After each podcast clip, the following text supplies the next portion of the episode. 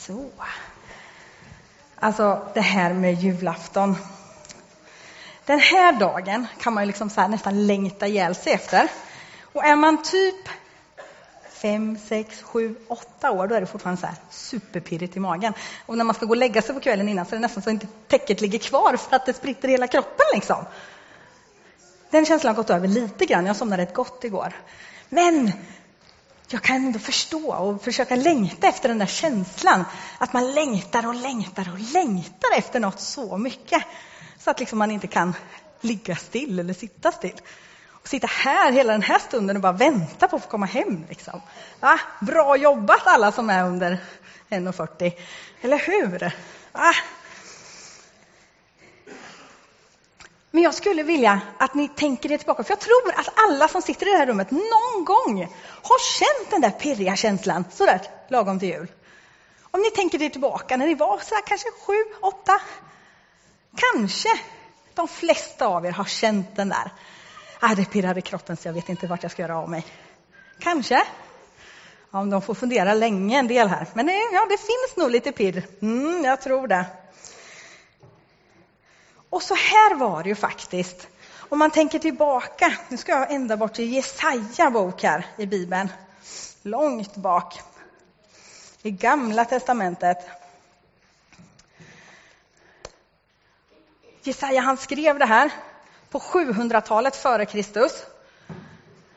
Om att Jesus skulle, eller att ett barn skulle födas av en kvinna, av en ung kvinna och det barnet skulle hon kalla Emanuel, Gud är med oss. Det skrev han på 700-talet före Jesus skulle liksom komma. Och då kan man tänka så här, när man har hört det på 700-talet och så väntar man på 0-talet fast man vet inte när 0-talet ska börja. Och man väntar och man väntar och man väntar och man väntar och man väntar. Vi väntar ju bara ett år på julafton, eller hur? Det är ju superkort. Det kommer ju liksom hela tiden. 300 år av väntan. Tror ni de var pirriga?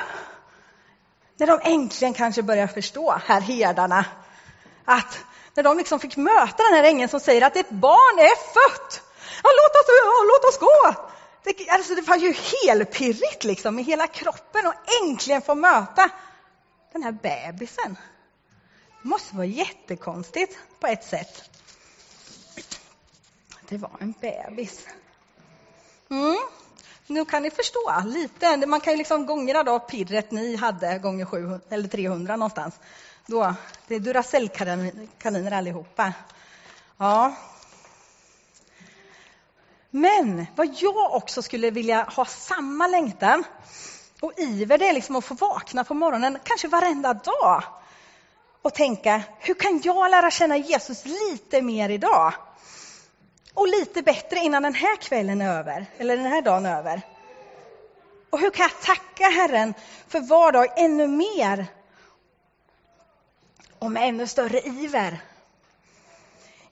Och inte för min skull, utan för mina medmänniskors skull och för Jesus skull. Att få vandra ännu tydligare var dag med Herren. För man gör ju det, men liksom ännu mer och få känna den här ivern och få längta. Och det är ju faktiskt inte bara jul nu, eller hur? Nästa vecka, då kommer vi inför nyår. Det är bara en vecka dit. Och det är liksom lite så här årsbokslutstider har jag hört talas om. Det är lite sånt där man håller på med när man räknar och grejer. Och jag tänker så här, man kanske kan fundera på sitt eget liv och göra ett litet årsbokslut. Det kanske man kan göra. Göra ett litet personligt, och inte för att nedslås, utan tänka så här, ja men de här sakerna har varit kul i år och de här sakerna har varit bra. Men jag längtar efter att få göra det här också. Ja, men det här kanske jag skulle vilja göra nästa år. Att man liksom får lägga en plan och fundera lite. Och man kanske behöver kolla över sin tidsbudget lite. Vad har jag gjort och vad gör jag med min tid? Och hur har jag min tid med Jesus? Och hur kan jag få det att utvecklas ännu mer med, som medvandrare runt omkring? Ja, och jag tänker så här, att efter allt som har hänt i samhället, nu, kommer jag, nu pratar jag lite till vuxna, ni vet den här metoo-rörelsen och allting som har hänt den här hösten. Jag tror det är viktigare än någonsin att vi som faktiskt har Jesus med oss i livet och kan berätta om vem han vill vara för medmänniskor runt omkring oss. Att vi är med och vänder hela den här samhällskolossen som faktiskt har, det har påbörjats liksom, en förändring i vårt samhälle.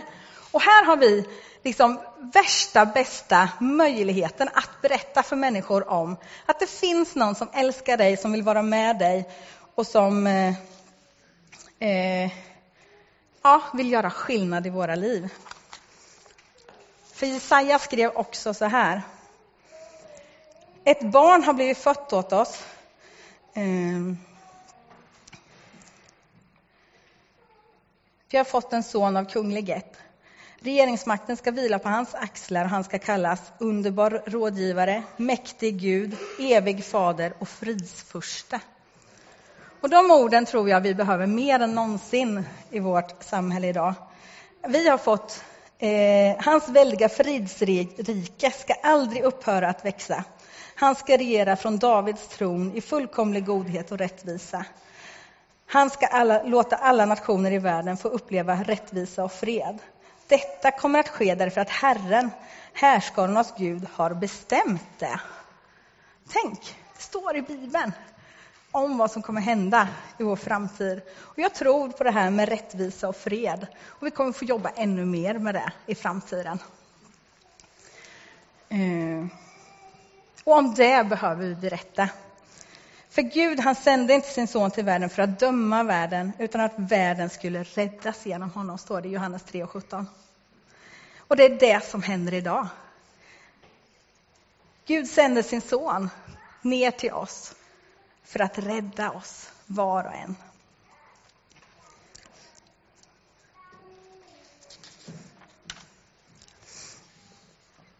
Mm.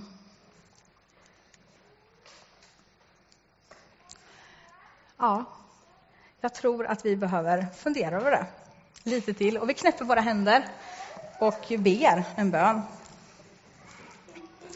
Jag tackar Jesus för att du är här. Jag tackar Jesus för att du vill vara oss nära.